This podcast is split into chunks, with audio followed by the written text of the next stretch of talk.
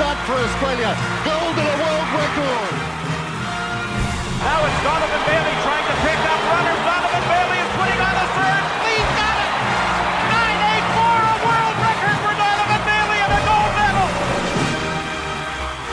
A perfect score. 10.0 for Nadia Comaneci. A perfect score. The first time I've never seen anyone get a So in over 100 years, nobody's won as many medals at the Olympic Games in any sport than this great champion Michael Phelps. Usain Bolt sprinting ahead, winning by daylight and setting a world record 9.68. The wind is okay. How easy was that? It is off the podium, an Olympics podcast coming to you today for another great interview. Very excited for today's interview. A dual interview, two athletes on the show at once from a sport that we have never had any guests on for the sport of rhythmic gymnastics. Jared is pumped and excited to hear today's guests on the show, as you'll hear me talk a little bit about in this interview. Emily Abbott and Alana Matthews made history during the Tokyo Olympics. They were members of the first ever Australian side to compete at an Olympic Games in the group category of rhythmic gymnastics, and a fantastic effort for that history to be made at the Tokyo Olympic Games. And it's a great interview with both Emily and Alana, learning about how they got into rhythmic gymnastics, helping us explain some of the subtleties of the sport, why it's actually a very amazing sport that we should all pay more attention to outside of an Olympic cycle, and just learning a great deal about the pair of them too. This is a, a very fun chat, which I know you are going to love. I'm not even going to say anything more. I'm going to go straight to the interview. Here is our chat with Australian rhythmic gymnasts Emily Abbott and Alana Matthews.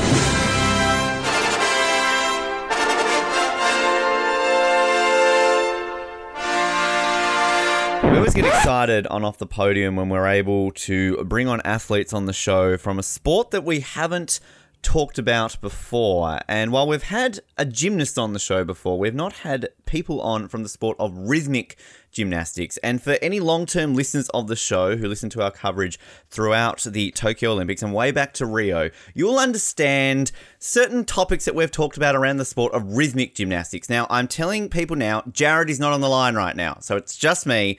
I'm here to talk about the realistic nature of this sport and found out how amazing it is. We don't have Jared on here to say all those weird things he said, which I'll explain to the girls in a little bit a moment, because I'm genuinely excited to hear about the sport and learn about both of our guests' experiences in Tokyo today. They were part of history as part of the first ever team from Australia to compete in the group competition of rhythmic gymnastics in Olympic history.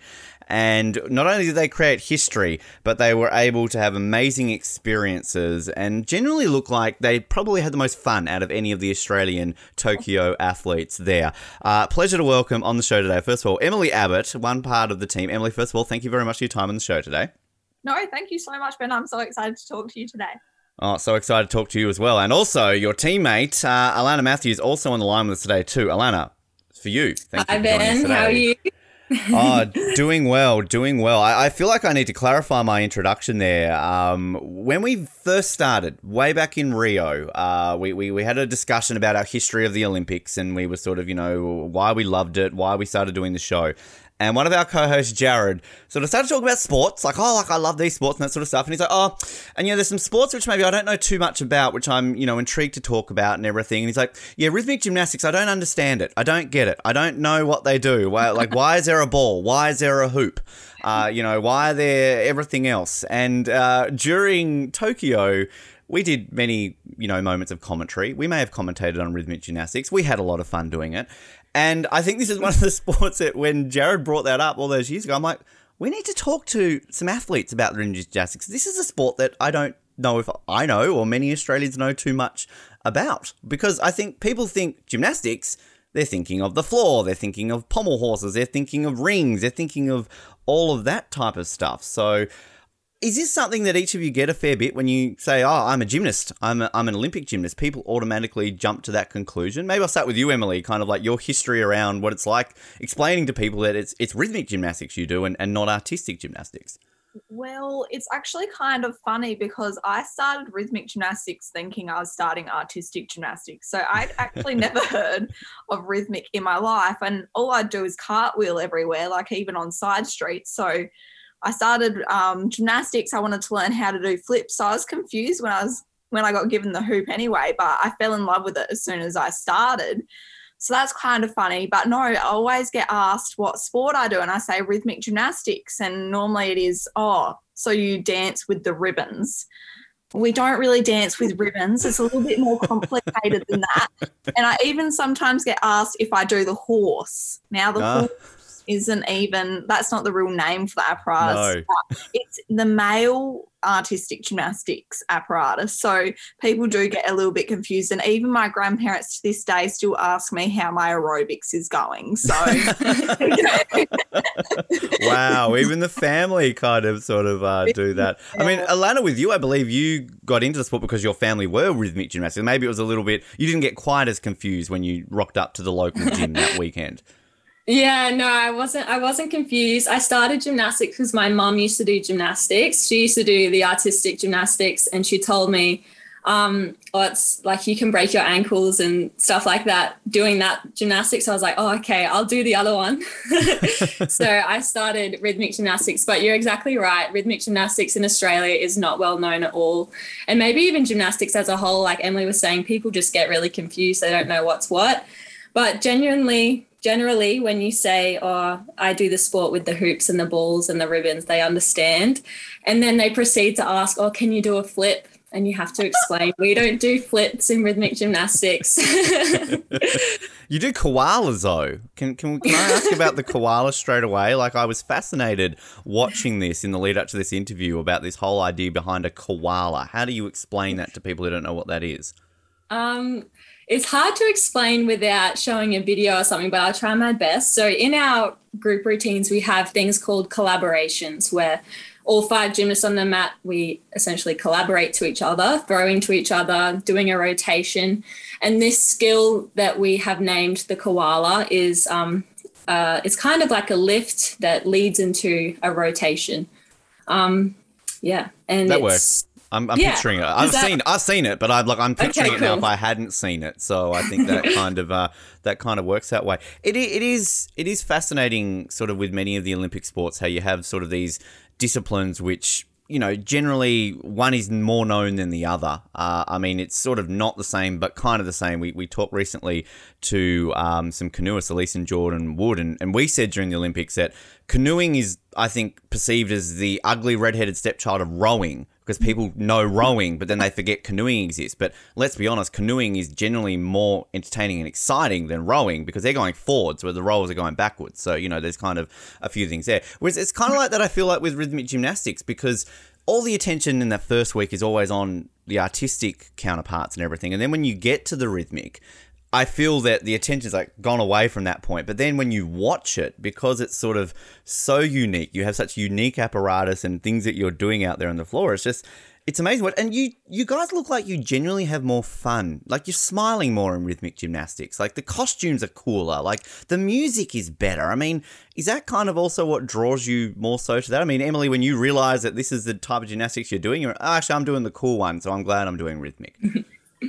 Oh, my favorite thing about competing is performing. Like I absolutely got love going on the floor and performing. And I think in artistic gymnastics they don't have such a big emphasis on the performance part of the sport, whereas our sport, like every single count to the music, every single thing you do has to be in character with the music, and you get judged on artistry, which you do in artistic as well. There's just a lot more emphasis, but for me, I know I just absolutely have a ball when I hit the floor. And I think that's what sets Australia apart from the other countries is that we're not, you know, we're not, we're self funded athletes. We're not paid to do it. But we, our difference is we hit that floor and we show the love we have for it, if that makes sense. Yeah.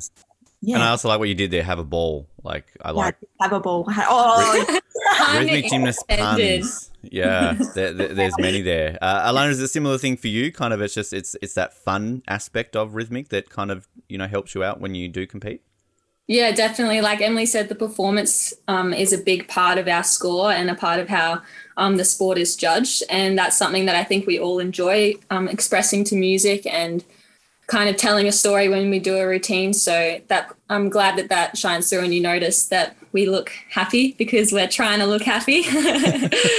Which it's interesting because I know synchronized swimming recently got renamed to artistic swimming, and I mean to me artistic swimming to be uh, you know politically correct nowadays is is very similar in some aspects I think to what you guys do because I mean they're very happy. They're very kind of you know out there doing stuff to the music all that sort of stuff. So it's interesting how now you've still got artistic gymnastics is called artistic gymnastics and it's kind of you would think they're more similar those ways around. I mean you can't really I guess call you guys synchronized gymnastics because you don't have to be synchronized. Is that is that one of the elements to it? I'm, I'm guessing it's not one of the elements to be synchronized right um yeah you there are parts where we have to be synchronized but yes it's also very confusing to us as well we don't quite Yeah. get the artistic and rhythmic side of it but why they've changed I don't I don't we haven't we're yet to have a, an artistic swimmer on the show so I'm not sure if it's like I think- offensive now to say synchronized when they've changed the name of it So. I don't think they find it offensive. We were training at the AIS for our pre-Olympic camp, and the artistic swimmers were there. And we asked them, um, like, why the name of the sport was changed, and they said it was to attract more people to the sport. I'm like, Right. okay, I don't Well- know how that works, but it's one of these sports that I feel um, it's attractive enough because like it's so unique and, and interesting and, and so we, cool. we talk about this all the time when we're you know be it winter or summer Olympics is it's the great thing about any Olympics is it brings attention to sports that most people don't really see outside of an Olympiad. You know, maybe if it's lucky enough to be at a Commonwealth Games, there's a bit of an attention, but even then, uh, you know, I, I feel we struggle to kind of get focus on rhythmic gymnastics at a Commonwealth Games. So it's kind of that uniqueness. And I, and I guess for, for both of you, in terms of just the Olympic side of things, Emily, I'd love for you to share your story first about your Olympic aspirations because I read your Instagram post when you got selected for Tokyo about uh, how you were always set basically on being an Olympian, particularly going to Book Week as an Olympic rhythmic gymnast, which uh, I don't know how many books I've read on rhythmic gymnastics, but I'm sure you found a loophole there in the rules on how Book Week usually works. yeah, there just isn't there isn't a book about that. So that's you wrote a book. That's that's the excuse, right? wrote a book, That's right. No, um, so yeah, I started gymnastics when I was about to turn 10. I was 10 in um, year five, and I have little notebooks. I actually got gifted them a frame of it last year from my mum because she went through all of this stuff that my grandma had gave her. And there was all these notebooks of my drawings from when I was 10 saying eh, like quote I am Emily Abbott and I want to go to the Olympics for rhythmic gymnastics. Rhythmic was spelt wrong, Olympics was spelt wrong. but I always had that dream. And yeah, book week in year five, you're supposed to dress up as your favorite book week character or you, you know, your favorite book character. Now I went as an Olympic rhythmic gymnast. So I was always set on it. And even like with setbacks, like I've had a couple of hip surgeries and I've had, you know, we've all had our setbacks, but I've always been totally set on going to the Olympics. And that's why I was so excited when Alana messaged me about trialing for the group in Brisbane three years ago now, because I knew that my dreams could become a reality because they were the dream team. They were six time, you know, six time national champions. And I wanted to be a part of something really special.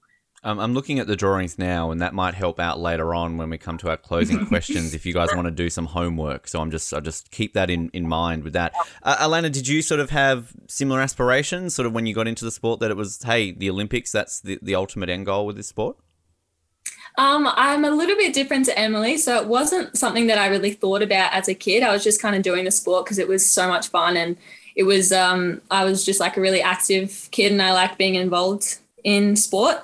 But um, the sport kind of changes from being fun and enjoyable as a kid to a more competitive side, and you're um, it kind of switches when you're about like 15 or 16. So that's when I kind of pulled my head together and thought, all right, I've been training for however many years now. Do I want to keep going and make it, or am I going to stop here and continue with something else? So I just made the decision like, yeah, this is it. I'm going to go for the Olympics. So let's just give it give it everything we got. The one thing I appreciate about um, both of your posts on on your social media when you got selected is that you know, so many athletes sort of had the, the, the get up, the Tokyo 2020, the Qantas ticket, you know, we're going to the Olympics. But I mean, both of you, and I'm guessing all your teammates too, kind of do, you've got to do the gymnast pose, right? You kind of like, you know, Alana, you're sort of like on a, on a bridge or sort of a, a walk there, kind of with the legs completely, you know, going that way in the splits. And then, then Emily, you've sort of got the leg up, kind of like that sort of stuff. I mean, you're just showing off. It's great. I love it. Like more, I wanted more athletes to do this. That's the fun part of it, right? I mean, you got to use what you've got. Yeah. poses. Like even if we take, you know, a pose in a line, we've got to pop the leg. You got to add a bit of pizzazz to your photo. is, is that the technical term, pizzazz? Like, is that what the yes, judges are looking for? It is. Yes. Yes, of course. I, I like that. We, I need to learn these technical terms though. So come Paris, if we're doing commentary again, we can we can make sure we add sort of these these words to it in that way. Uh, I mean, Emily, you sort of mentioned there about how you know Alana gives you the call uh, several years back to sort of join the team. Are, are, you the were you the the last addition to sort of the, the group of five that kind of you know went from those world championships to uh, the Olympics? And if so, sort of what was it like sort of joining the girls? Uh, sort of had been together for a little bit, and kind of how quickly was it until you were sort of able to, I guess, adapt and join and sort of become the little sisterhood that you guys obviously are today? Yeah, well, Alana's our team cap, and she's just a superstar. She's like a sister to me. And funny, we actually started rhythmic together in Adelaide. So grew up together, being sister for years, and then she moved away. So I continued doing gymnastics for however long, eight more years in Adelaide. And yeah, got that message. And because it's everything I ever wanted, I was like, oh, I have to go for this trial, mum. I packed a suitcase, one pair of pajamas, and like no return ticket home. So I didn't know I'd be away from home for three months with one pair of pajamas. So wow. that was a little bit of struggle, but thank goodness for that Brisbane sun because that dried that out quite fast. but no, I knew um, three of the other team members. So I came in late 2018 but I didn't know Lexi. Um, but we all, it was a little bit difficult coming into a dynamic where they'd been so strong together for so many years and I'd never worked with any of them before. But we all have our own little quirks. We all have, you know, I, we all became sisters. And like, no matter what happened, we stayed strong through all of our setbacks and that sort of thing. So we built a very special bond. So while it was difficult for me coming in in the beginning, I can truly say that I have had the best time of my life the three years with these girls, and I wouldn't have been able to achieve my dreams without them. Perfect, perfect. Uh, Alana, for you, I mean, obviously, then as a team captain, I can imagine sort of maybe being with the team the, the longest. I mean, do you sort of remember, uh, you know, back when it was sort of formed, how that was all, and, and was kind of, I guess, the end goal with that to kind of, as I said in the introduction, go on to create this history and, and become the sort of the first group from Australia to compete in, in the group competition in the Olympics? Yeah, this um Australian group journey started a little bit before my time. So the gymnasts who were the first kind of group senior group athletes, they're retired now, but they started this journey, and I was um, a year too young. Um, so I had to wait till the next year to join the group. But Himeka, who's a member of our team, was in that initial group way back in 2014, and then the, in 2015 I joined and I was with the group for five years after that until um, we we decided that we wanted to go to the Olympics. So we needed to find um, a fifth member because one of our gymnasts had decided to retire and continue with studies and stuff. So that's when I contacted Emily to get her over. And yeah, like she said, the at, at the start it's kind of challenging to um, get get the group going, um, you know, kind of adjust the dynamics and everything because we had been together for so long. But as a team captain, I guess that was kind of one of my responsibilities and something that I've got to work towards even all the way up to the Olympics. We've got to make sure that the dynamics in the group is good and, you know, yeah. It sounds like the Avengers that you're kind of just getting, you know, everyone together basically to kind yeah. of, you know, come to battle. I mean, yeah. That's exactly like right. That? Yeah, kind of moving it yeah. that way. Which, when, when it comes to rhythmic gymnastics, when it comes to say forming you know a group and, and aiming towards that that goal of, of pushing towards group qualification is it a simple case of just you can get a bunch of five individuals and, and form a team? Or is it is it really a case of you've got to somehow work out who would be best dynamic? Because i mean i guess the overall question with that the long-winded way of getting to it is how, what are the key differences between say i'm an individual athlete in rhythmic gymnastics and i'm a i'm a group athlete in rhythmic gymnastics um, we were all individual athletes at one stage, but there's um, there was a point for all of us where we realized that joining group is going to give us a better chance at representing Australia at the Olympics because trying to make it as an individual is pretty tough because they only take one person and there's um, pretty big competition in Australia. But for group, there's a lot less competition. Um, but yeah, and you get to take five girls to the Olympics. How good is that? Like, yeah. you know? And I think that after we've been this year for Tokyo, I think that in the following years, people are going to start putting their heads th- together and going, group is the future for this sport in Australia. So I hope that we've kind of made that statement. And what's so cool is to be the first group in history, it's taken my coach, who's taken three people to the Olympics as individuals, it's taken her 25 years to get a group to the Olympic wow. Games. How hard it has been to try and get a group of five girls over the age of 16 to commit six days a week, twice a day to achieving a dream. But it's even having those people, it's been that hard to try and qualify someone. So that makes it even more special to be as you know the first ever group in history because it was such a triumph to get someone there if that makes sense so yeah, yeah sure more special we, we, and with only 14 teams uh, in in the group at the Olympics, I mean, what what's the qualification process like? And is there sort of just a, a designated regional zone? Was this the first time that there was a designated regional zone for Australia? And, and kind of like, how does that work for Australia to qualify a group for the Olympics? It sort of all began in it began with you guys in Worlds 2018, didn't it, Lance? Because that's sort of when the qualification process started. So really that started and then I came into the team and basically every competition we did, you know, was being looked at.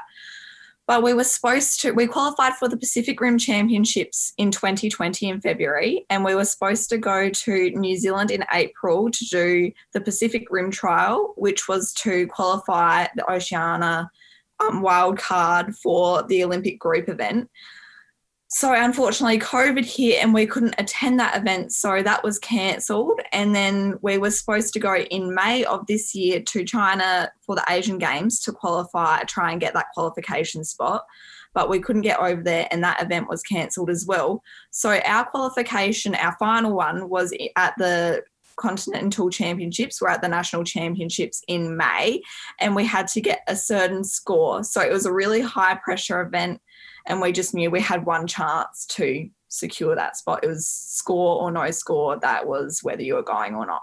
Wow, and what's and what's the score? Because I find that interesting. Because like obviously I know there's a lot of sports where say there's a qualifying target, you know, like a, a, time, say in athletics, or a distance in a field event.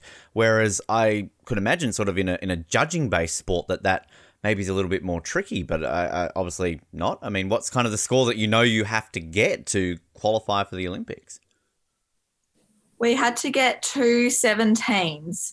So, um, yeah, two scores of 17s. And we finished the first apparatus. I think we got a 26 point something. So we knew we were in a good way leading into the second routine.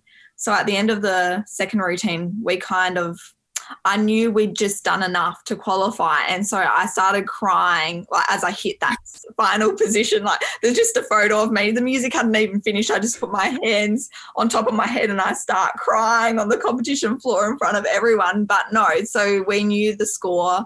And yeah, that's why that event was so special because walking off that floor, you just knew you'd just done enough to go to the Olympics. Oh you've been working for for 15 years and your team have been working so hard for for years day in day out.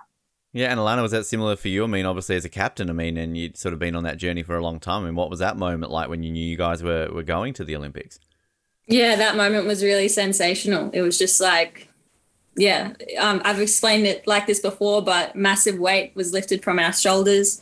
There were tears there was happiness there was like all sorts of emotions that day but yeah it was incredible to know that we had made it. You, both sort of mentioned a little bit about the, the age factor. I mean, uh, obviously, a lot of people think gymnastics. You, you're thinking of, you know, people, I guess, as what young as like 13, 14, you know, all that kind of thing, particularly on the artistic side of things. And it's also a sport where I guess often you hit sort of your late teens, early 20s, and you, you're a veteran of the sport, and you kind of obviously, you know, don't have a, a longevity as some other sports. I mean, it sounds like it's a little bit opposite in, in rhythmic. I think, Emily, you mentioned about being 16 and more. I mean, is, is, there, is there an age range where it's kind of a little bit different? And, and on that, is it a, a, form of gymnastics where you can maybe stick around for a little bit longer? That when you get, I mean, you're both obviously in your early 20s, like that, you know, all of a sudden you're not going to get to 25 and you're considered like, you know, well, well, um, truly a, a veteran at that point. Maybe Emily, you, either of you chime in for that one. Well, let me just put it this way, Ben. I'm 24 and I'm the oldest rhythmic gymnast in Australia. So- Wow. Jeez. So I've got no chance then as 34, so I shouldn't start right now. I think individuals is really, really taxing on the body. Like I've had two hip surgeries and it took me one and a half years to come back from. So that's when I was 19, I had those two hip surgeries. So that was even getting old in the sport, but I decided my job wasn't done yet. But I have also decided now that my job's still not done at 24. I want to go to the 2024 Olympic Games. But I think the most important thing is making sure that you look after yourself and your body as much as possible. And the beauty about the group event is because my hips, you know, they're very interesting after the surgeries, especially, you don't need that extreme flexibility to do group you need heaps of skill and you need to be able to collaborate with five people and do crazy catches and be one with five other people so that makes it a little bit easier for the longevity for me i know that for me that the longevity will be longer being a group gymnast than an individual gymnast 24 and a veteran. Wow. Uh, And Elena, you're 22. I'm 22, yeah. So how, does, Um, how does that work for you then? well, I could keep going if I wanted to. I think the sport is um, changing a little bit with age. Like it used to be younger, I swear. You used to be done it. Like 22 was that, that's it, like you're done. But now it's kind of 25. You could even go into your late 20s, like, wow. which is, yeah. So I think that's cool. Is there, is, a serious question, is there such thing as male rhythmic gymnastics? Is it a thing? It's starting in European countries, yeah. Right. When we were in Tokyo, actually, there was a male gym, rhythmic gymnastics display before all of the RG competitions, and they were amazing, so skillful. Interesting. Interesting. Yeah. It's, it's it's one of these sports which um I mean I guess on the long grand scheme of things you you, you think of a certain way so you're thinking like oh are the men going to go out there in the, the nice like sequins sort of tops and kind of go all that sort of way but I mean in all seriousness I mean there's nothing stopping it because I can imagine it would you know that would have been a spectacular thing to kind of see the, the men out there doing it I mean is it something that you feel just on a quick tangent that you know who knows by Brisbane this could be the debut of male you know rhythmic gymnastics or something along those lines I think that would be really cool. Yeah. Um, when we watched the display, it can actually be quite masculine. Like the sport, yeah, there's a lot of skill involved in it, and they are incredible. So So you're saying there's a chance for me, cool. Alana. Again, I start training. Oh, I'd be like, what I'd be? Ben. 45 by the time Brisbane's around. I mean, who was it? Oksana in the artistic. She was in her 40s, wasn't she? So, I mean, you know, Yeah. like it's spring chicken. I'm just, I'm just, I'm still trying to work out all these ways of getting into the Olympics. I mean, Andrew Hoy is my go-to now. He was 62 and he just won two Olympic medals. So I've got time. I've got plenty of time to try and do it. I'd love, I'd love to get maybe uh the briefest, simplest explanation of how a routine works, how you're out there scoring, because again, you know, from me, the armchair critic who knows nothing about the sport, I'm seeing you in amazing costumes, doing great uh, techniques and routines. You're throwing balls, you're throwing hoops, you got ribbons, you got all these kind of great apparatuses. But if I'm a judge, how am I? How am I scoring you? How are you getting points by doing great things with these apparatuses? So basically, we have two routines. So one has five balls, and the other one has two sets of clubs and um, three hoops. So basically, you build up the scores in a routine through the difficulty. So, say you have collaborations, so that's where you all collaborate, you do cool things. The higher the difficulty score is by what you add into it. So, say if you do a throw, you rotate, and then someone lifts you in the air and you catch it with your legs out of sight in the rotation, you can build up the difficulty. So, in rhythmic gymnastics at the moment, there is no endpoint for the difficulty. So, you can chuck as many things in as you want in that routine to build the difficulty. You just need to execute it. And say if you drop, then you get deducted. And if it goes out the area, then you get deducted even more. And you even get deducted for things like your leotard not fitting properly and that sort of thing. So there's a lot of things. And artistry, there's so many things that go into a composition. And it, goodness gracious, if you go 0.01 seconds over that music, you get deducted for that as well. So there's lots of things that go into a score. It's it's fascinating the whole thing around the leotard uh, and and sort of Oh. not fitting because that that's something that is not really in your control in the middle of a routine. Like if all of a sudden something breaks or something happens on on that. So I mean, how much? I'll ask about the routine in a second, but how much work goes into the leotard then to ensure that everything, I guess, is perfectly in place, so that all of a sudden you're not getting a deduction from it. We get our leotards designed and made by um, professional people. The leotards that we wore at the Olympics, where were they from, Em? I'm pretty sure they were from Russia. Wow. Yeah, so they're they're all over it. They know exactly how to do it to make sure it fits properly and isn't going to rip on you or anything like that. So yeah, And and, and are you allowed to design like in terms of once they get them? Like, can you say, okay, I want uh, this bit of here. Like our our team costume is going to look like this to represent this. I mean, how much sort of effort in the costume design department is there? Um, we get a lot of say in that. We, um, I think, for the process, the leotard design process this year, we sent in our music, and they came back with a few designs, and we picked which one we liked. Then we um, send in our body measurements. They take progress photos when they're making the leotards, and then Right. they get shipped to us. So yeah, And there's an emotional process that goes on, Ben, because leotards are very expensive. So we do most of the diamanting ourselves. So Wow. Diamanting thousands of extra diamantes onto that leotard. I'm not a very creative thumb, so that's quite emotional. But there's also been lots of uproar sort of thing about our leotards in the media because of, I don't know, body image and that sort of thing. So we've been getting lots of comments about, you know, saying, you know, we can't be showgirls and like to let the sport speak for ourselves. But when I put on that leotard, like, we've got a leotard underneath that leotard. I feel totally secure, and you know, it's something we've gone through the design process of, and it's a part of our performance. Like, I don't think it detracts from the sport Hmm. at all. So no, It's- that's been a bit interesting. What's interesting just on that, because obviously a lot of commentary, I think it was was it the German artistic team had sort of gone for more of a, of a bodysuit, wasn't it? Sort of that, and sort of they they you know made a statement with that. But I mean, is that is that something that is changing in the sport, or something that is a discussion amongst gymnasts that is kind of taken seriously, or is it a case of that? It, it is the media kind of making it a little bit more of a thing, and, and that you know the people who are following and watching rhythmic gymnastics aren't watching it for the reasons that maybe the media are implying that people are watching it for. Well, I never watch rhythmic gymnastics and think, oh, that's a tacky leotard. But I think that's because I've been brought up competing in it. I just see it as a part of the performance. But I don't have a problem with competing in leotards. But if someone does, you know, feel uncomfortable in a leotard, unitards have always been a part of rhythmic gymnastics since like the 19 from the very beginning stages of the sport. So you can always choose what you feel more comfortable in as well. And it is, is I mean, in terms of the feeling the comfortable thing, like, is there much of a, a performance difference that if you, you are you are you wearing like the unitard? Like, I mean, is it easier to kind of wear the leotards like you're wearing right now in terms of how you're able to move and kind of do do the performances, or is there sort of not much of a difference when it comes to both of them?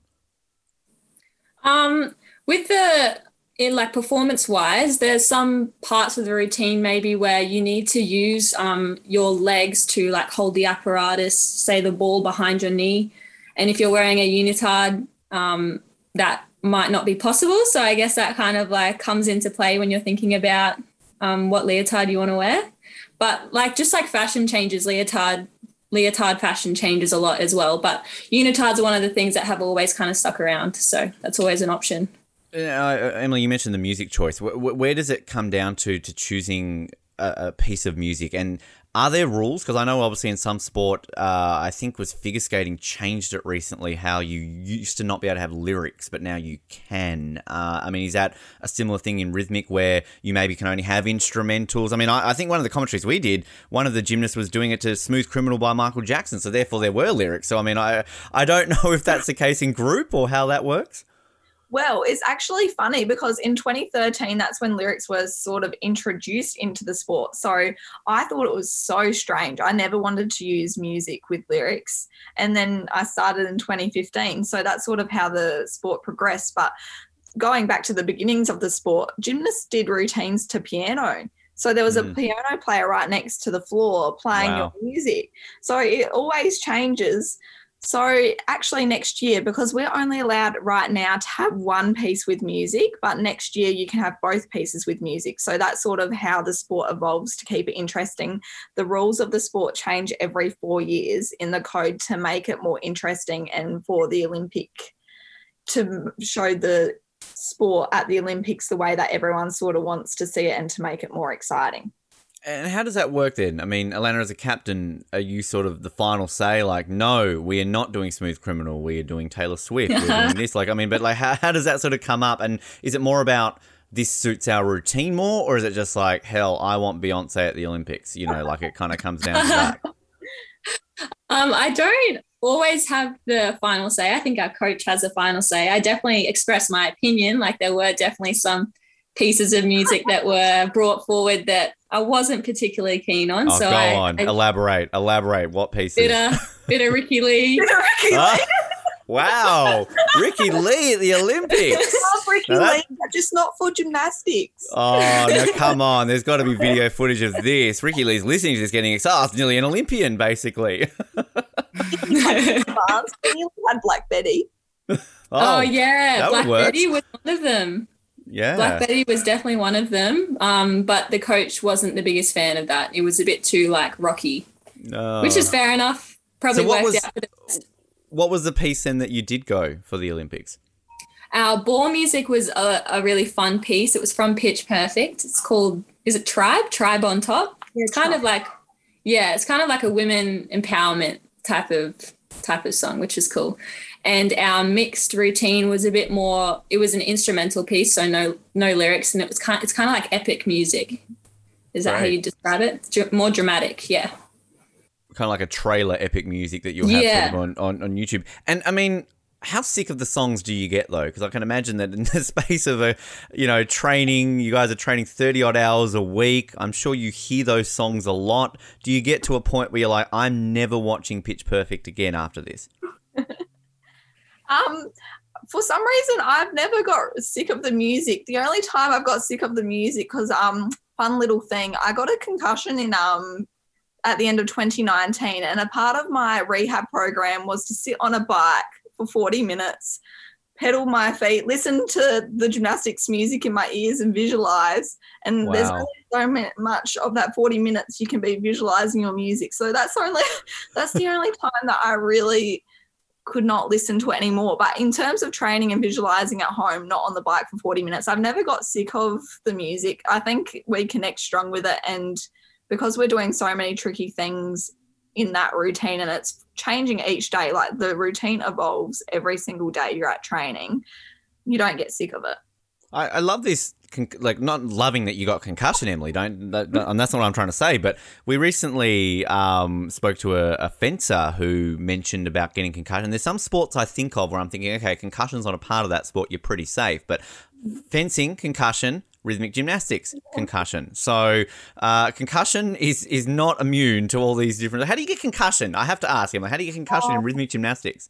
We were we were doing a routine and there's something called a make. So that's a routine where you have no drops and we were determined for the makes. And i forward rolled into the floor but i didn't tuck my head under. So i sort of just like Ouch! face planted into the floor and then Wow. I woke up and the music was still going. I was like oh we're getting a make. We're getting a make. So I was like, kept going. I went to training again that night. I went to the service station and I knew I knew I had a concussion and I'm a psychology student and I was just in denial and I couldn't speak properly. Like I went to the service station to fill up my petrol and I was trying to say something and I couldn't get it out. I was just absolutely one of my teammates had to drive me to the hospital that night. And the thing was we had an Olympic qualification event one and a half weeks later and I couldn't do it because of it. And seriously, out of all the injuries I've had, the concussion has been the hardest one to overcome. Like it's taken me, I still get headaches, um, you know, almost two years later, but it's been the hardest one to overcome. So that's been interesting. But the moral of the story is tuck your head under in a forward roll. noted, noted. How do you how do you um, describe that, Alannah, to your coach if she's not there, or kind of like as a captain, like going, how on earth does one of my teammates get a concussion? well, the coach was lucky enough to witness the um, the event, so she she saw what went on. Um, but we have a reserve athlete who I haven't mentioned yet, but her name's Alex. She's from Sydney, and she um, she was a part of the trialing process to select the five girls. Um, but yeah, she's been a sensational part of the team. She is always there when we needed her. So, for example, when Emily got concussed, we've got an Olympic trial in a week. She steps in and um, does a beautiful job. So, great, yeah, we were great. pretty lucky with that. We wouldn't now, be here without her. She's been absolutely incredible.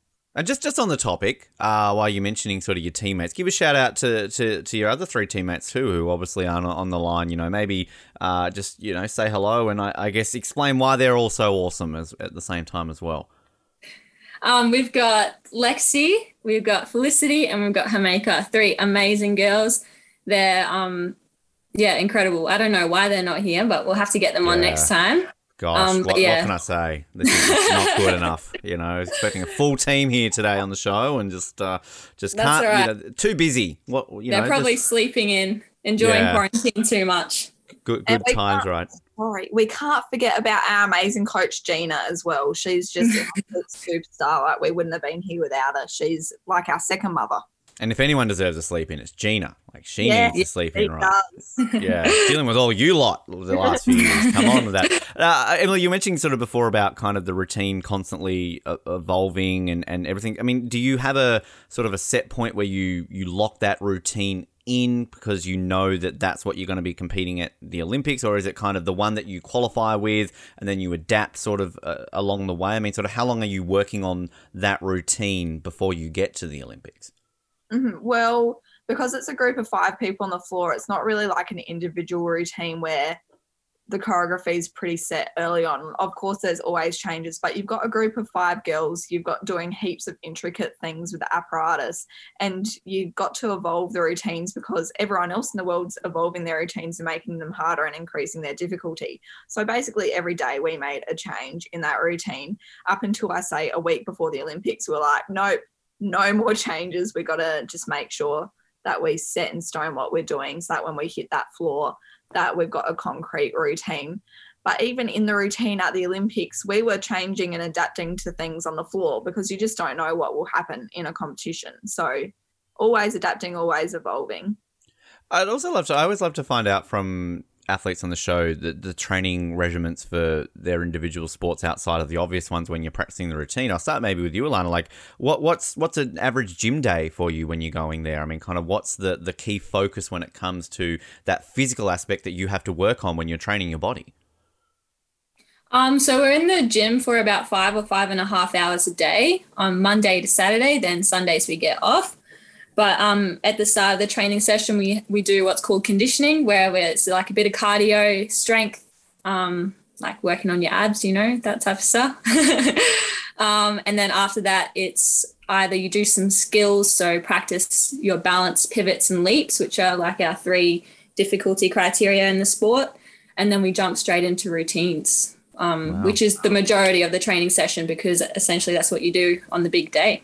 I like the I like the ab section. You're working on the rig, basically. Yeah, trying to you, know, you work on the rig. You've all got six packs, basically, just you know, working that way. Emily, I mean, on that, I mean, I'll ask it to both of you, not just Emily, but I mean, do, do you have your favorites and your least favorites? Is, I mean, is there such thing as a leg day where you're like, oh fuck this, I'm not doing leg day, or you just kind of, you know, leg day is the best day? I mean, uh, do you have your favorites? We have a ballet day. A ballet day, all right. Much better than leg day. We have an elastic band day. We have a chair day. We have all different days. We keep it interesting every day. And I think that's been the secret to not getting bored of something at training as well, is that you make sure that warm ups all you know, fun, different, and working on all different areas on the body. But outside of gymnastics as well. So I go to the gym a few days a week as well. Alannah's a Pilates instructor and she does a lot of Pilates outside. We all do stuff outside of gymnastics as well to make sure that our body's in tip top shape. And that's also going to like appointments and that sort of thing. And we also work in our spare time because we're fully self funded athletes. So we got to make sure that we can afford things. So that's what you have to do. You have to work as well in your spare time. Which I can, ima- I always find it fascinating, you know, talking to athletes obviously to work because that's a great conversation to have. I can imagine going to your boss and going like, "Oh, like, hi, can I have a couple of weeks off in, in July? Oh yeah, what are you up to? Oh, just just going to the Olympics. I mean, what's that like when you get to kind of, you know, uh, have that conversation and kind of, you know, be a bit proud of like, yeah, well, I'm not just, you know, going down to the Gold Coast for the weekend. I'm actually, you know, doing something a little bit more significant. Yeah, it's so cool to be able to say that. It's like you're not just flaky and just trying to get some time off of work. Um, you're doing it for something as cool as going to the Olympics. And the the bosses are normally very um, understanding and super excited for you. So yeah, I'd hate to say if they weren't, and also like, oh, we can't, we can't spare you. Sorry, we're very busy in July. sorry you're fired. yeah. I, mean, I guess you'd risk your job for that, maybe go to the Olympics versus your job, or don't you don't have to answer that. Your bosses might be listening. It's all right. Um, the thing, I, the thing, I, one thing I love about rhythmic gymnastics too is kind of, I guess it's the spread of countries that you kind of see doing well. One thing we found out during during our coverage of Tokyo, we sort of got in the, the conversation of America being so good at everything. It's like, oh, America win every single sport, and we're like, surely there are sports that America have never medaled in at the Olympic Games. And one of the five sports they had never medaled in in the history of the Summer Olympics was rhythmic gymnastics. And it's it's weird because I think of gymnastics, I think of America. You know, you think of kind of them as a strong country. So what what is I guess the field like when it comes to rhythmic gymnastics? I mean, outside of you know the powerhouses, you know the, the Russias, obviously Bulgaria got the gold uh, in your event there. I mean, is there kind of a, a more of a diverse spread where other countries that maybe you don't associate with gymnastics are able to pick up medals at international competitions? this year at the Olympics was sort of the exception to what's been for basically ever. So the Russians weren't first and second on the podium. So normally in individuals, they're one and two on the podium for many years. This year was the first year that a Russian wasn't first on the podium, and I don't know how many Olympics, and that's the same with group. So it was very cool to see, you know, Italy and Bulgaria and um, who else? Oh gosh, I've had a mental blank. But there was Belarus were in the, Oh, uh, the Russia, individual. uh, yeah. Bel- every all the European countries are so strong, and that's been the really cool thing about this Olympic cycle. Cycle is it was like a big fight for that first, second, third position. So it was really cool to see that happen. But yeah, um, European countries are more dominant in the sport. We went to a Belarusian um, training camp at the end of 2019, and you know it's like eight hours a day just rhythmic gymnastics. So it's a totally different world. They're all professional athletes. They all get paid to do it. They get paid to travel to train and that sort Wow. of thing. It's a whole different world to what we are exposed to. So that's why that training camp was a real eye opener and so important for us in our qualification process. They don't have to ask the boss for two weeks off in, in July. They're kind of that is their job. So that yeah. kind of- exactly. Um, rhythmic gymnastics over there is kind of what football is here. Wow. And what's it like then going to a country like that to experience that? I mean, is that something where you're like, wow, like this this is a dream. I want to move to Belarus, or is it kind of more of a case of like, wow, okay, maybe I'm a bit glad it's sort of not as you know, you know, intense. You're not walking down the street getting recognized. Like, oh my god, it's it's Lana Mathews and Emily Abbott, our, our national heroes. I think the way to describe it would be really eye opening. Um, like you just kind of get to understand what it takes to win medals at the Olympics and um, how far Australia still has to go, but we're like how well we're doing as well. Um, so eventually, hopefully, we'll maybe in Brisbane, we'll be standing on the podium. you Not never know. maybe. It will be Brisbane. Come on now. That's uh, you know, I mean, we're we're, we're 100% in terms of at least trampoline gymnastics for medals. I mean, obviously with Ji Wallace winning back in Sydney. So next, uh, you know, home Olympics, we can we can add to the gymnastics medal tally. That's kind of uh, what we're we're hoping to see. I I always love to hear about the Olympic experiences outside of competing you know, obviously, Emily, you said sort of it had been a dream to get there. Atlanta, kind of that sort of the end goal from your from your journey. But take us through what it was like to kind of walk into the village and experience everything because obviously it was a bit of a different Olympics this time around in Tokyo. But were you able to sort of soak in everything, realize that you're an Olympian, kind of rub shoulders with other team members? I mean, I think Emily, I saw you getting a selfie with Cate Campbell, you know, kind of like bumping there. I think you had Patty Mills in one of your photos as well, didn't you? So, I mean, you guys look like you're soaking up the whole Olympic lifestyle there in Tokyo. I even got a photo with Dean Boxall, the number oh, one. Yes. nice. Yes. And Most he's energetic man in Australia. exactly. But no, for me, I didn't know what to expect sort of going in because I knew it was going to be a very different Olympic Games. But I tell you what, it didn't feel any different for me at all. Like it just was the whole time I was there, I felt like I was in the best dream. I never wanted to leave and I never wanted to wake up. It was just magic. Like even because we couldn't really interact until our competition was over with other countries. So we sort of stayed in the Australia HQ. But you're like sitting next to, you know, Cate Campbell drinking a coffee, or you're like in the lift. And I can tell you what, every single person on that Australian team, it was such a nice community. I talked to so many amazing people. You'd just be in the lift taking your washing down, and you'd be walking with another athlete to take your washing to the washing center, and you'd have the best chats. But I can't even explain how amazing the Japanese people were as well. They like went above and beyond. They're just so beautiful. And you know, I got my nails done and I got my hair cut for free after my competition. But Nice. I felt so sad leaving. Like as soon as I sat on that bus, it was sort of like reality was hitting and I was leaving somewhere that had been so magical. And my aim was to soak up that experience. I don't know if you've seen any videos of me at the Olympics, but I'm on the closing ceremony live broadcast for about I was going to ask you about that. Don't worry. like moving from like dancing, moving my booty from side to side. But I just had an absolute ball, and yeah, I just can't explain how magical it was. Yeah, no, don't worry. The, the closing ceremony was going to come up because Oh, uh, no. you, that, that, that that got some attention. I think. I mean, in all seriousness, it was great, kind of watching the closing ceremony and, and just seeing, uh, you know, every member of the Australian team having fun. So, and it was obviously a unique closing ceremony, but closing ceremonies are, are kind of all about the fun and. I can imagine, you know, having the, you obviously didn't get to do the opening, but getting the chance to do the, the closing would have been at least a, a fun experience there. Alannah, do you sort of have similar sort of memories and experiences sort of through your time there? Yeah, just bouncing off of Emily, like you had to um, kind of look up and pinch yourself every five seconds just to make sure you took it all in because those nine days just go so fast and you want to make sure you take in every single moment of it because it is a once in a lifetime opportunity. And yeah, you just got to make the most of it. And it was just so cool to be at the Olympics with Australian athletes who are at the top of their game, like Cate Campbell, Patty Mills, you know, and you're there with them on the same team as them. And the like, the teammanship was incredible. And the vibe too, I can imagine amongst the team, obviously being a, quite a successful games. You know, w- w- seventeen gold and sort of forty six medals. I mean, I, I can imagine just uh, it's a great atmosphere to sort of be around there. That given how well Australia actually did during the Olympics.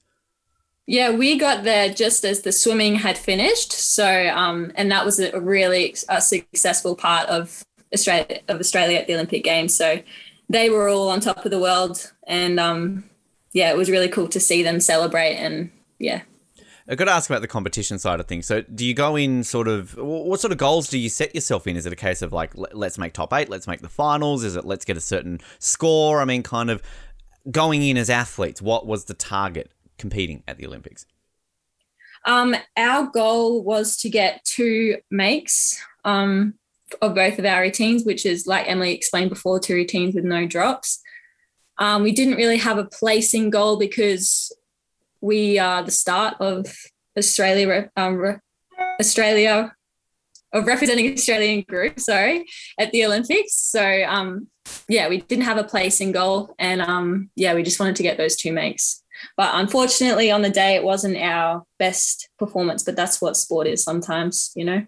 So comes down Yeah. to that. And and I mean, even though you don't sort of make that, and maybe you don't have the best performance, and and so both of you can sort of talk on from your perspectives, but. Reflecting now that it's been a, a couple of weeks, I mean, can you at least sort of look back and go, okay, maybe we didn't perform the best of our day, but we still do, you know, we worked so hard on this, we got to that ultimate stage, and you can kind of reflect and, you know, think about the history that you you were able to make by at least, you know, going there and able to have that opportunity to compete. Yeah. Yeah. I, sorry, you go, Em. Before the competition, I talked to Dominic Clarke. He's the trampolining male gymnast from Australia, and he made the finals. And he's absolutely incredible athlete and an amazing, beautiful person. And I was talking to him, and I said, "What is your advice? Like, how do I hit that Olympic stage?" And he goes, "Just go out there and enjoy it and soak up that performance." So I wanted to go on that stage, and that's what I that's what I did. I just made sure I enjoyed every single moment. I didn't overthink anything. I just let my body do what had been working so hard for for 15 years to do. And I genuinely had a ball that whole t- ball again. Yes. Jeez, you're on a, you're on fire. You got to you got to add oh, clubs I now. I expect hoops in there. Come on, Emily. You've got you've ticked balls off already. Oh, it was it was just incredible. I had the best time of my life. I've never felt like that competing. It was magical. Like electricity goes through your body as soon as you step onto that floor. But even when things were going wrong, like you know, you just got to pull things up. I've never felt like that, and I knew, despite there was no crowd, it felt like there was a big crowd, and I just knew there was so many people back at home and over the world watching and supporting us. So it just felt like a magical experience. I've used magical a lot, but that's how I can explain my whole experience. It was just magic. Would you agree, Lana? Magic. That's the word of the day. Yeah. it was magic. Obviously, on the day, um, I think we are all pretty devastated that we didn't do our clean routines that we wanted to do, and the day didn't go as we imagined, as we had dreamed about. But um, after it took me a few days to kind of step back and, like you were saying before, you got to think about the big picture. Like people aren't going to remember us at the Olympics for the little mistakes that we had, but for being the first group in Australia to um, go to the Olympic Games. So you just kind of have to step back and think about that. And is it a case of two, um, sort of Emily, you're mentioning about people watching back home, but the hope that maybe you've got a young girl watching or a couple of young girls watching who are inspired to see what you're doing out there and, and that will lead them to maybe competing in Brisbane 2032 a home Olympics you know sort of if you can inspire a couple of people out there to take up the sport and, and continue on the legacy that hopefully you're starting for, for group rhythmic gymnastics in Australia that that's what you can achieve as well Yeah, I got a little um, DM on Instagram saying that their daughter watched us perform and then that she's starting rhythmic gymnastics because of it. And we even did a really cute. Lance and I have been doing little Zoom calls with schools in New South Wales, little school in New South Wales, and, you know, answering questions. And it's been so beautiful.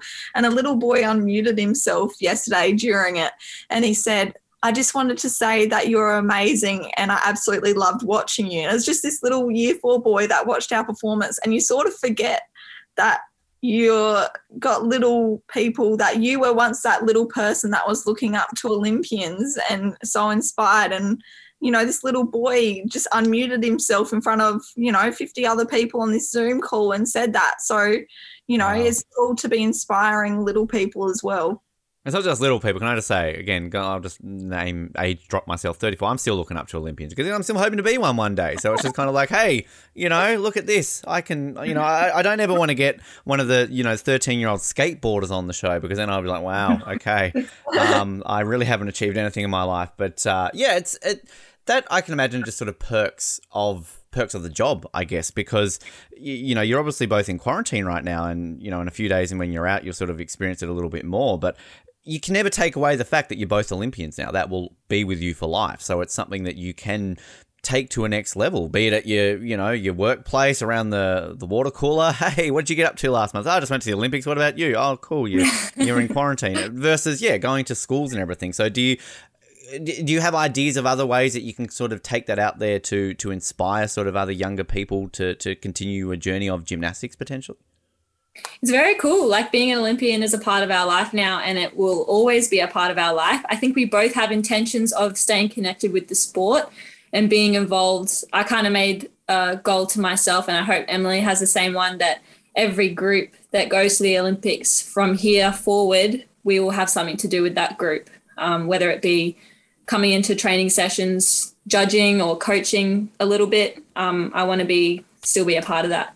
Similar, Emily, for yourself as well.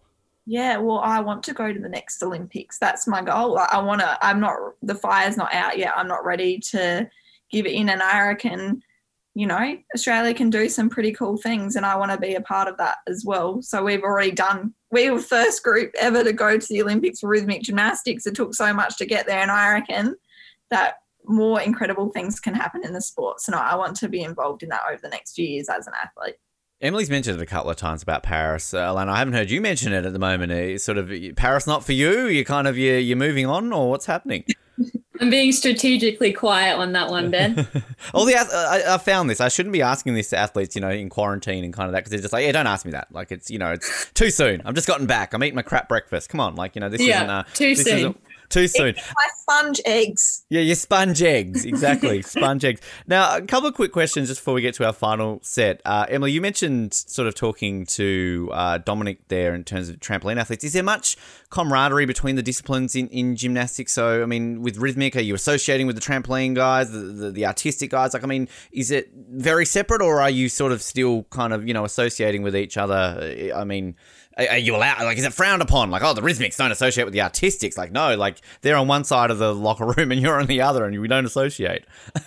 What was really cool about this year is I'd never really associated with the other athletes until this year. So before we went to the Olympics, we had to go to a bubble in Canberra for two weeks, and that's where the male artistic gymnastics high performance centre is. So for basically for two and a half weeks, we were in the same centre as the boys, and it was really cool to spend that time with them because we'd, you know, we see them at events and we see them on social media and that sort of thing, but we'd never really got to know them as people. And they have, you know, the same goals as us and they're all really good guys. And I'd never talked to the trampoliners until I went to the Olympics and was in the village with them. And I can genuinely say that Dom is the most beautiful boy and Jess is absolutely stunning girl. And I'd never talked to them before. So I hope going forward that we can be more of a community because it's really special to have those relationships with people outside of your small sport, if that makes sense. Can you do that as Captain Alannah to kind of make that a thing? That kind of, you know, like the, the cliques are going to basically come together now in the gymnastics lunchroom, essentially? yeah, that would be very cool, especially after having that pre-Olympic experience, like Emily explained before this year. It was it was very cool, and I wish that there was more um, connection with all the gym sports in Australia, and that's something that would be cool moving forward if that was still a thing. I think it's just kind of hard because we're all kind of spread out. So um, yeah, I think the only thing that brings us all together is the national championship. So maybe in future years um, we can do something to like bring us together a bit more. I, I love just finding out kind of these sort of um, I don't say rivalries. That's not the correct word, but I guess the different disciplines in sport because. Yeah, we mentioned we talked to Elise and Jordan Wood in, in canoeing, you know, but flat water and slalom are, are very separate. Like Jess Fox isn't really going to be doing the same things as, as Jordan and, and Elise are. And then on the winter side of things, you know, we've talked to some biathletes, and you kind of think, well, biathlon's just cross country skiing with shooting, so probably they're all associated, and it's not really the same thing. Like they're kind of very different. So yeah, bring all the sports together, like kind of, you know, who we don't need all this rivalry and all this kind of uh, fighting that sort of stuff. One thing I'd love to know too, we, we mentioned sort of at the top of the interview about sort of how close you all are as as teammates, sort of this almost a sisterhood. You're all sisters and everything along those lines, like when it comes to like the sort of the bonding outside of the competing, I mean, I can imagine that that's very important just for that camaraderie, that that chemistry between you all. But what what are the go to activities? Like, are you all just kind of hitting the town on a weekend, getting up to to mischief? I mean, are you hanging around playing video game? I mean, I don't know. Like, what what are the the team bonding exercises that really lead you to becoming a group of sisters, essentially? Um, we do definitely try to hang out outside of gymnastics because I think that's really important. You have to know each other outside of the training hall because um, when you're in the training center, everything's super intense and just full on, and you need to have that time to kind of relax and just get to know each other as friends rather than training partners. So after morning trainings, we'll like go out for coffee with each other, go out for breakfast. Um, we have we go to dinners to like celebrate birthdays and stuff. Some of us go to festivals, concerts. You know, we're all um, pretty close.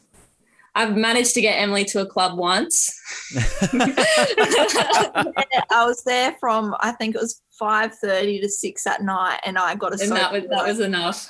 Yep, not not not not Which on the is fair enough. scene. Like it's it's not for everyone, and that's that's fair enough. So we figure out things that um everyone enjoys, which is Wow. cool. Okay, so Emily, if you're if you're being dragged to a club, what are you dragging Alannah on? If maybe she doesn't something that she's out of her comfort zone. See, I've I wouldn't mind going to a club. I've sort of had the I'm sort of very focused on gymnastics. So I made the rule that until after the Olympics, I'm not going clubbing and I'm not drinking alcohol. So I've sort of had those blinders on. So now that the Olympics are over, I can go to my. I know I'm 24. I've never gone to a club and I've never had a drink of alcohol, which may sound Wow. absolutely. Yeah, I know it's a bit wild. Um, That's sort of the way I've done gymnastics, and that's very. I think going forward in the sport, I need to know that I need to have a bit more of a life balance. So I'll do that. But Alannah and I, uh, we love Australian music, and we have very similar tastes in music. We're going, if it goes ahead, please, COVID. Yungblud is a singer we love that's coming to Australia in December. So hopefully we can go to that and just have a- Perfect. Yeah. Okay, I like this. I, I'm, I'm I'm fearing the, the, the Queensland clubs the, the weekend after uh, quarantine ends for you two. Like, look out! Watch everyone. out. Get me. Watch out. I think Yeah. we've had we've had some talks about going out in our um, Olympic blazer. But Do I'm it. thinking I thought about it last night and like what if it gets ruined or something? I'm not sure if I want to do that. That's. I mean, I've got. I mean, like, it's not the same, but like, you can get the sort of the, the makeshift merchandise from you know uh, Asics to kind of do it. So you could kind of get the backup ones that aren't the official ones that you've got, and maybe kind of make a makeshift thing and kind of add that way. So you're not losing the the, the gleam of your you know the, the proper ones essentially. So there's an idea. That sounds good. Don't forget that some of the Russian gymnasts have gone out to clubs in their leotards. So that's always Wow, that would that I'm telling you now, that would get you free drinks like right then and there. If I was at a bar and somebody's in a leotard, I'm buying you a drink. I don't care who you are. like that that that that is on the that is on the list there. Wow. So I always like to ask um, the medalists like, do they get free stuff with their medals? Like, do they walk in with a medal around their neck? But I think we need to expand that question to just the uniform because again, yeah, like walk out like. I'm sure you. I know you didn't go to the opening ceremony, but I'm sure you still get given the opening ceremony attire. So, like, wear that. It's very formal. It's very proper. I mean, people would stand up and take notice of you. So, yeah, do it. Yeah, and I got some free tea the other day.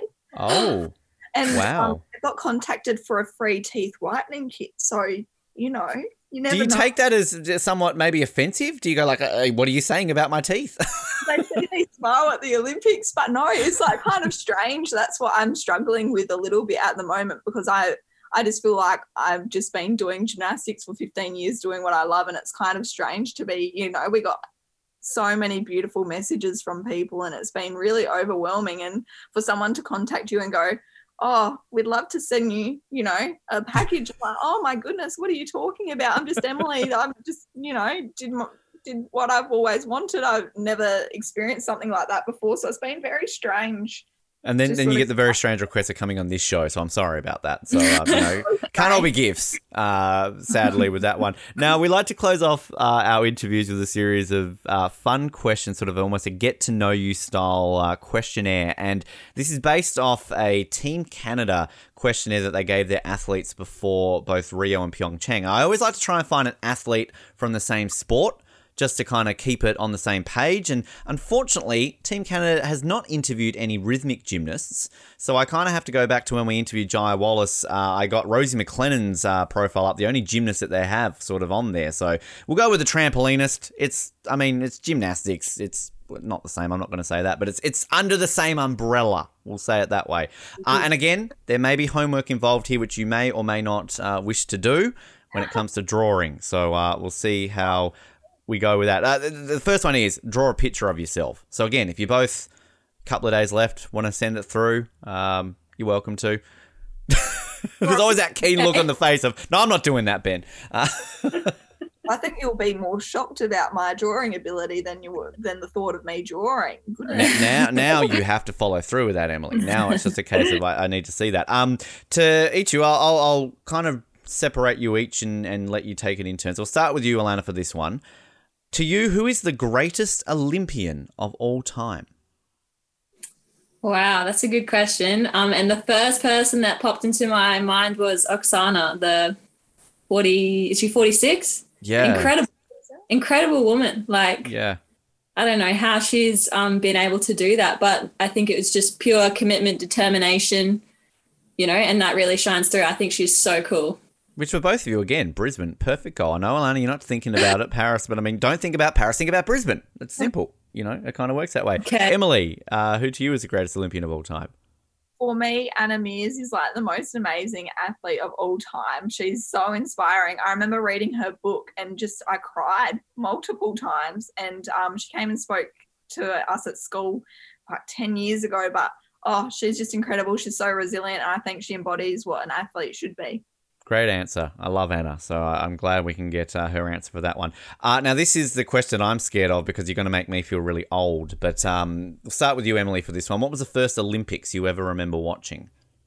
the first Olympics I ever remember watching, well, the first one I really enjoyed watching was the London 2012 Olympics. And that's because Rowan Atkinson was in the Yes. opening ceremony and that was a very special moment. So that's the one, that's when I sort of started really watching the Olympics because I'd been involved in gymnastics and that was my goal. So that's the one I, that sticks out to me. Still, to me, the best opening ceremony I've Yes, ever watched. Best, best. Yeah, Lon- I mean, and, and you know, we've we've had a common trend on this show that the last few opening ceremonies have been pretty crap. So I mean, London kind of set the bar high. So uh, there you go. Uh, Alannah, you're first. Mine's the same, London 2012. Yeah, you're making me feel old. Um, Oh no. Considering the, the first Olympics I remember watching was 20 years before that. But anyway, um, we'll, we'll, we'll, we'll ignore that. Uh, we'll start with you, Alannah, for this one. If you could be any superhero, who would you be? Oh, um, the the Hulk. The Hulk. Yeah. wow. I'm just Um, saying the first thing that comes to my mind. I'm sorry. I'm just speaking my mind. I would love to see the Hulk uh, perform rhythmic gymnastics. That would be an image. Um, Would Yeah. be very yeah. cool. Don't know how the leotard rules would work with the Hulk. Uh, when You'd have to have some extreme stretchy lycra. yeah. Um, hmm. There's some weird images going on in my head right oh, now. I'm Um, sorry. E- Emily, can you top the Hulk? You stumped me a little bit there, and Lance' question stumped me even more. Wow, way Lance, that was a good one. Um, for some reason, the thing that popped into mind first was The Incredibles, so like Elastigirl. Just being Yeah. that Oh, that's such a good answer. wow. first thing that popped into my mind, and for some reason, that little baby popped in. I can't Yep. remember what the baby did, but The Yeah. Incredibles. I think of superheroes. I think of The Incredibles. It's actually they've never been answered before because they're superheroes. I mean, you get your standards, your, your DC and your Marvel characters, but yeah, no, that that works. I like it. Okay, I'm trying to remember what the baby did too. Did the baby catch fire or something like that, or maybe I don't know. It's been a while since I've seen Incredibles. Um, we'll start with you for this one, Emily. Your favorite ice cream flavor is? Oh wow. See, I'm not really an ice cream girl. I know I'm more of a carb girl, but if I'm to choose an ice cream, oh wow. Well, Gelatissimo do this magical. Um, am I allowed to say brands? Oh Of course my. you can. Well, more the merrier. We want to get sponsored eventually, so go for it. Um, they do a really good maple pancake flavor, so that's delicious. Yes, that's nice. that. Like, Yeah, sponsor us. I, I want maple. Gelatissimo pancake. Rhythmic Gymnastics 2030. Exactly. Go on, get on board with it, Alannah. Um, the connoisseur vanilla ice cream, the most top tier, top tier vanilla ice cream you will ever eat. I always get excited when people answer vanilla because it's got such a negative reputation, vanilla, because that's the go to if you're plain and boring, right? But no, vanilla is the best flavor. Uh, It it is. is amazing. And when you've got that really vanilla vanilla flavor, like connoisseur, it's amazing.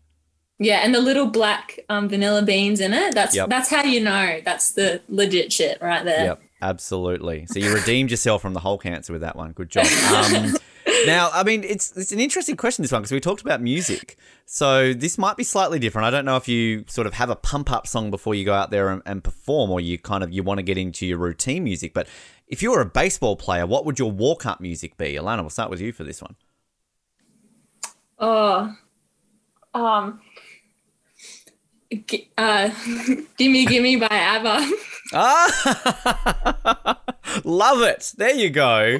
Wow, that's great. You know, the reason why I love that even more is to me, the greatest song of all time is Hung Up by Madonna, who samples Gimme Gimme in that song. So I like that. Great, great choice there. Ben, can I just interrupt you for one moment? Always, always. We both listened to Triple J and like a version, I think it was last week, they did that song by Madonna. And I sent it through to Lance because we're big ABBA girls, but it was a bomb like a version. And she goes, Oh, yes, we love ABBA. She didn't even know it was a Madonna song. She thought it was them putting a spin on on ABBA. Wow. man. I'm Jeez. sorry. I'm more of an ABBA fan than a Madonna fan. Hey, look, our, our co-host on this show, Colin, who couldn't join us today, he he loves you saying those words because he gives me shit all the time for liking Madonna. So I, I own my Madonna love. I've got Die Another Day poster behind me. I'm, I'm owning my die, you know, my Madonna shit. So um, no, no, it's it's. I'll be honest. When I first heard Hung Up, I don't think I knew it was an ABBA song. So I mean, it was it kind of uh, it, it works all the ways. Does, does that mean that like Mamma Mia is your favorite movies that you just kind of you, you're loving watching it because I've ne- I don't want to watch Pierce Brosnan sing, so I'm kind of scared to watch it. I think Mamma Mia is a great movie. Not my favorite, but I think it's great. Emily, uh, your your pump up song. I've got a playlist that I actually play before a competition that pumps me up. So I have a couple like flash dance. We like a bit of flash dance. Yes. A bit of kung fu fighting in there, Yep. and you can go wrong with a bit of with a bit of thunderstruck ACDC. Oh yes. Can Oh, you perform to that? Can we see that in Paris? That you're doing your routine to Thunderstruck? We have had Thunderstruck as music um, a couple Wow. of years back. It was an all ribbon, five ribbon routine, and it was epic. And I wish we had that music this year because it's it's like Australian. It's it would be cool to have that. Yeah, the Um, one that we watched few- Smooth Criminal. That's better than Smooth Criminal. Come on. Yeah, hundred percent. Um, uh, the gymnast that represented Rio, Danny Prince, she had um INXS for her ball music, and I thought that was sick. Nice. I like this kind of. Has anyone ever done You're the Voice or Horses? Kind of standard pub Oh, fare. I mean, You know I don't know how that would work, but Sky's the limit. Sky's the limit. I reckon horses. You know, twenty four. No, hang on, hang on, hang on. I'll top all of it right now. You're welcome to use this. This is, you know, just credit me. Strawberry Kisses by Nikki Webster. Oh wow! Come on, keep up the Olympic theme there. Our, our Nikki, you know. Uh, you, First ever CD. That was my first ever. hey, well, there you go. It comes full circle. The Olympic dream, followed by performing to Nikki Webster at Olymp. I mean, it just sells itself. Come on. That's perfect. Oh, I feel like we need to do karaoke right now. I should have some music ready to play. Um, the best nickname that you have ever been called, Emily. Oh no! Oh no! uh, the thing is, I'm not cool enough to be getting being given a nickname. I'm the one that creates them for myself. So when I when I lived in South Australia, I was about 15 or 16. I thought I was fabulous. So I called myself M Fab Ab, Emily Fabulous Ab.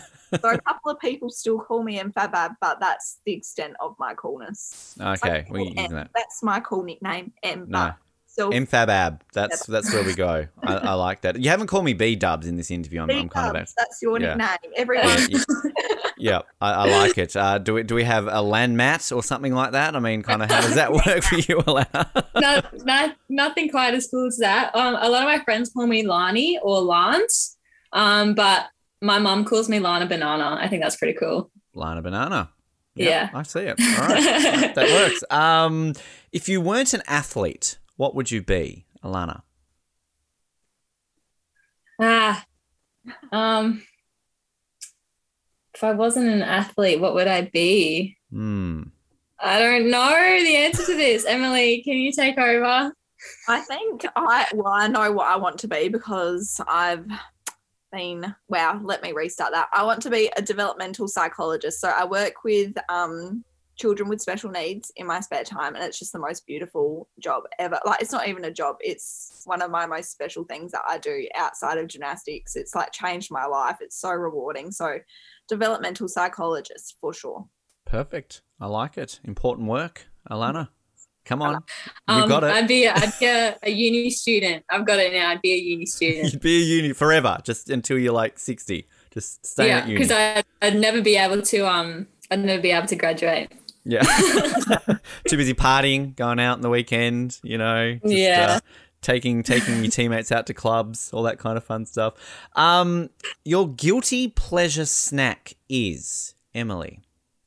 Oh wow, this is um kind of sad, and my mum even sent them to my room. Is fava beans? I'm not fava beans. There's these little chickpeas that are lime roasted with pepper, and I just love them. I know that's really sad, but that's my guilty. I was about to call you Hannibal Lecter there, like you were going to have some Chianti there with your fava beans or something along those lines. But that's that's I like that. That's sort of uh, Beans. That's very rhythmic gymnastics snack, isn't it? That's a yeah, bit sad. yeah. I think of rhythmic gymnastics. I think of fava beans. That's literally all I think about. You know, I don't think about balls or, or clubs or ribbon. It's, it's fava beans. That's that's the association I've got there. Alannah, can you top that? I don't think you can top that. No, I don't think I can. Mine's pretty generic. It's just chocolate. I like chocolate. Yeah, that works. You know, one, one's fancy, the other's normal. It's all good. Um, Yeah.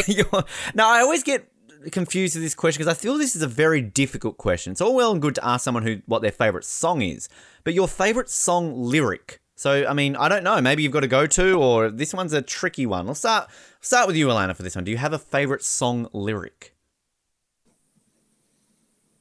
Wow. oh, Yeah, it's That's very really- specific, isn't it? I haven't really thought about this before. Yeah. I don't know. Emily, have you got one? Oh, I think Queen is like one of the best bands of all time, and but I think "Show Must Go On" is one of the best songs of all time. Ah, I yes. like just the line "Show must go on" because in life you bet it's a show and you just need to go on. That's all I can say. Oh, That's, look at that. Deep and meaningful. Wow. Wow. Jeez, Alannah. I don't- That's so good. I can't Yeah. top it because all I'm hearing in my head right now is "Gimme, gimme, gimme, young man after midnight." Mine was "Go riding on the horses." wow. This is turning karaoke. This is what we need to do with our guests on this show. Just kind of keep going along those ways. Um, now, this is probably a very valid question because I can imagine you've probably done a lot of this in quarantine. Uh, the most recent TV show that you binge watched is. Let's start with you, Emily, for this one. I am the worst binge watcher in the whole entire world, Ben. The extent I go to binge watching is I watch 10 minutes of, not even 10 minutes, a solid eight minutes of Schitt's Creek, and then I'm done for the day. But I'm loving Schitt's Creek at the moment. Right. It's the shit, you might say. It Just, is. uh, It's amazing. I love yeah. it. Okay. And you, and just also correction there, you call me Ben, it's B dubs. Just to, B dubs. Yeah, no, I want that to stick. Uh, Alannah, what was the last show you uh, binge watched? Um, the last one I binge watched was season two of Outer Banks. Ah, okay, Yeah. right. Recommended for people who haven't watched it. Yeah, I definitely recommend. It's a very good TV show. I wasn't sure about it at start at the start, but once you get into it, you're hooked. Perfect. I like it. Um, growing up, who was your favorite sports team? Uh, let's go with Alannah for this one. Favorite sports team growing up? Um, these questions are hard. Why can't I think of these things? Um, oh, okay, AFL. Let's think AFL because I used to live in Adelaide. Um, and AFL is pretty big there, and I was a big Crow supporter, so I'll go with that. Adelaide No, I won't- Crows, yeah. I won't judge. I won't judge. Okay, all right. thank you. Uh, thank you. Emily. Well, following up from Alannah, I am from Adelaide. I am a big um, AFL girl and Crows all the way. Calm the Crows. I was about to say we're gonna have a Come on, showdown here if all of a sudden you went to the power, but um, wow, okay. I, I'm a, I'm a Carlton supporter, and Adelaide's not the worst team you can go for. So let's just can I say that? Um, okay. I remember. Look, uh, this is going to again age me. Uh, It was before both of you were born, I believe. Um, maybe actually no, Emily, you might have been around for this uh, when Adelaide won the back-to-back premierships. I remember vividly as a ten and eleven year old actually cheering for Adelaide on those days. So I was an Adelaide Crow supporter for a day, twice in my life. stole Eddie Cameron. uh, You stole Eddie Betts from us. How's Hey, hey, you stole him from us first. Thank Uh. you. Come on. You took him from us first and then we got him back. All right, let's let's you stole you stole Bryce Gibbs from us. So on? yeah, he wasn't as good as Eddie. Yeah. Oh, Eddie, what a man. Um your favorite place in the world to compete? Let's start with you, Emily. For me, well, obviously the Olympics was absolutely incredible. Like, oh, amazing. In terms of being able to go out and see the world sort of thing, it was Pesaro in Italy. It's this seaside town and it was just absolutely beautiful. Was it the Adriatic coast of Italy? I'm not quite sure, but the food was so fresh and oh, it's just so beautiful. Cobblestone streets, colored buildings, amazing. Beautiful. Alannah. Um, yeah, so when we went to Tokyo this year, we didn't get the opportunity to go out and sightsee and everything like that. Um, but for me, we've been to lots of places all over the world. Um, Pesaro was definitely a highlight, and also um, Bulgaria. We've been there a few times, and um, yeah, I think that's a beautiful country as well. Really rich history. Well, I can imagine that's a, a great thing about rhythmic gymnastics. Going back to what we're talking about, the countries that compete and sort of the diversity there. Like, I mean, you get to go. Like, a, who's ever going to be able to say, "I went to Bulgaria"? Like, it's kind of one of these countries that I can imagine you would you would probably never put on on the bucket list. Have uh, either of you competed in Tasmania? What's the rhythmic gymnastics scene like down here? Is it is it big? Do I have a chance? Starting up, B Dubs. It's starting Yes. Okay. All right. I'm gonna work on my leotards and and all that sort of stuff and my sequencing. Yeah. Yeah. All right. Okay. Well, I, I'm going to perform. If you don't perform to Strawberry Kisses, I'm stealing that. So I'm just, I'm just saying that. Uh, the final question, and it's a deep one. I'm looking forward to your answers. We'll start with you, Alannah, for this one. Your biggest fear in life is um, my biggest fear in life. This is more probably like a current current answer. I'm sure it will change, but um, that being an Olympian is like the the only great thing that I'll ever do. wow, deep. Wow, I don't even know how to respond to that. I, I like it. That's I- all I- You can just take it in. No, all right. I was, I was soaking the atmosphere here with that one. So, of say, Emily, uh, the pressure's on you now. Last last answer of the interview, really. I mean, God, how do you top that? That hit me because for me, before the Olympics, oh my goodness, someone keeps calling me, and I did put it on. I bet it's my sister. You're po- you're popular. It's it's everybody wanting you to come clubbing. I put it on silent, and it's all the way over there. She's. We just need a moment. Hello to your sister if you're if you're listening. She's wondering why you were screening her calls that day you did that random interview. There there's a reason. Second call I've had in the interview. Shout out to you, sis. She's third in the world for bagpipes yesterday for a jig. She's a wow, yeah. third in the world for bagpipes. That's great. star. So no, before now that that's over, go Eden. Um, um, for me, before the Olympics, my biggest fear was never not achieving my dream of making the Olympics. That was my biggest fear in life. But for me now, after the Olympics, of course, I want to go to the next Olympics. But my biggest fear is not being happy. I think the most important thing in life is to live a happy and fulfilling life. Wow. Yeah. This is this is getting very deep. This is um wow. Started off one way. here Straight into the fields, B dubs. Straight into the fields. Jeez. I don't know how I'm going to react now once I hit stop on this. I've got to reflect on my life all of a sudden. I don't know what's, what's going on. Uh, before before we let you both go, I, I mentioned sort of um, your social medias before and everything, but but plug yourselves and plug anything you want to. Plug those sponsors, Emily. Get us some sponsors here on off the podium. But uh, yeah, each of you, where, where can people sort of um, check you out, follow what you're up to, and kind of uh, see the, the journey along the way, with whichever is next for, for both you guys? All right, guys. Thanks for listening to us. My Instagram is Lani Mathews, L A N I M A T H E W S. Only one T in the Mathews. I've had to say that many times throughout my life. My TikTok is the same, and my Facebook is just Alannah Mathews. Perfect, Emily. Uh, over to you now. The floor is yours. Floor is mine. Well, my Instagram is Emily E Abbott, A double B O T. I'm the same with Lance. I don't have two T's at the end of my name. I know that's a big shock for a lot of people. I majorly just use Instagram, and I've been, you know, showing what quarantine life is like, and you can see sort of the insides of the Olympic Village and all that fun stuff. So, no, I've been posting a little bit on there. Beautiful, beautiful. Everyone, check them out. It's been an absolute pleasure to, to chat with both of you, learn a lot more about rhythmic gymnastics. I hope Jared is listening to this so that come Paris, uh, all, all the ball and the ribbon and the, the club jokes can just stop. It's it's done. We're, we've, we've moved on from the rhythmic gymnastics talk on that side of things. But honestly, a great chat to, to both of you. Uh, MFABAB, thank you very much. It's a pleasure to chat to you. No, thanks, B Dubs. It's been so much fun. Thank you. and, and Lana Banana. I, I'm just gonna I'm gonna use that now for life. Maybe I'll put that in the uh, the promo for this episode. But uh, appreciate your time on the show as well. Thank you so much, Ben. This was awesome.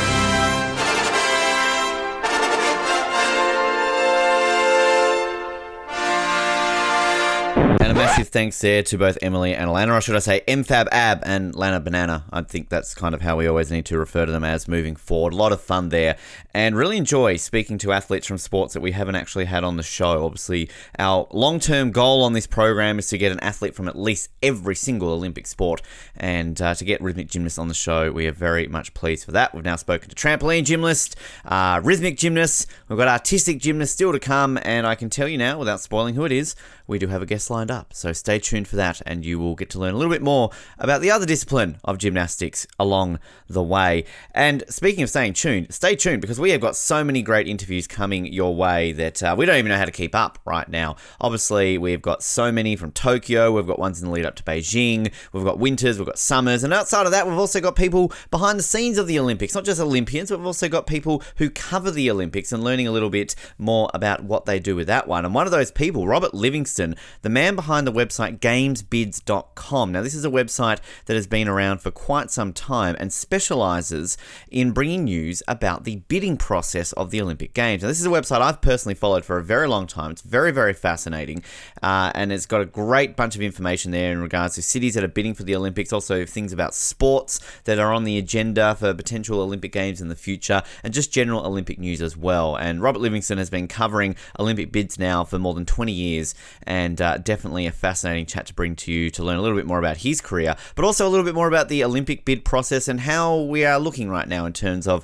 the Olympic bids and cities wanting the Olympics. Obviously, we saw Brisbane getting the Olympics in a history making announcement earlier this year when it came to 11 years out from Olympics. So, how is the bid process changing for Olympic Games, and what does Robert think about everything along those lines, too? So, that is our next interview. Stay tuned for that one. In the meantime, stay tuned to our social media if you want to stay up to date with all of what we've got going on. Of course, sometimes you'll see that we'll advertise an interview, or maybe we'll have an episode in between that and another interview. Obviously, we're kind of on a bit of a floating schedule right now. The more interviews we get and other ideas we have for episodes. So stay tuned to our social media to see what we do have coming your way. Subscribe to our podcast on all the good podcast channels Spotify, Stitcher, Apple Podcasts, Google Podcasts, Amazon Podcasts, iHeartRadio, all those places and more. Simply search off the podium hit that subscribe button. And while you're there, leave us some feedback. We'd love to hear what you think of the show. Uh, it helps us get out there a little bit more and it helps us know what you think. And if you've got any guests, ideas, or any other episode ideas that you might have for us, you can also hit us up on social media. Simply search for Off the Podium and you will be able to find us there and stay up to date with everything to do with the show. Uh, big thanks once again to MFAB Ab and Lana Banana. This has been Off the Podium. My name is Ben and we'll speak to you next time. Good night.